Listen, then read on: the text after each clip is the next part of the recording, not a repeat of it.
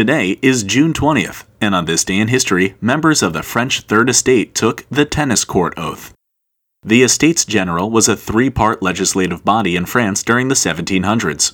The First Estate was comprised of Catholic clergy, the Second Estate was made up of French nobility, and the Third Estate was everybody else 98% of the population, from peasants to merchants to everyone in between.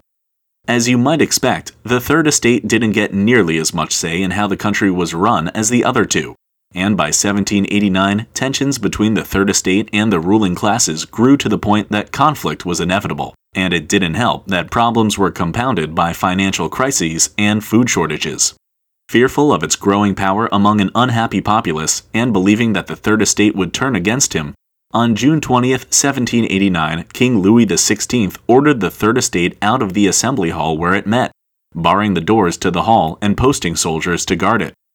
Undeterred, the members of the Third Estate gathered at a nearby tennis court, where they took an oath that they would not disperse until France established a constitution. It was a public promise to king and country that the people would not be silenced, and was the first formal opposition against King Louis's rule but it would be far from the last. The tennis court oath preceded the French Revolution only by a hair, and by July, the French would be in open rebellion against their king, the beginning of 10 years of bloody revolution. But all of that began on this day in history.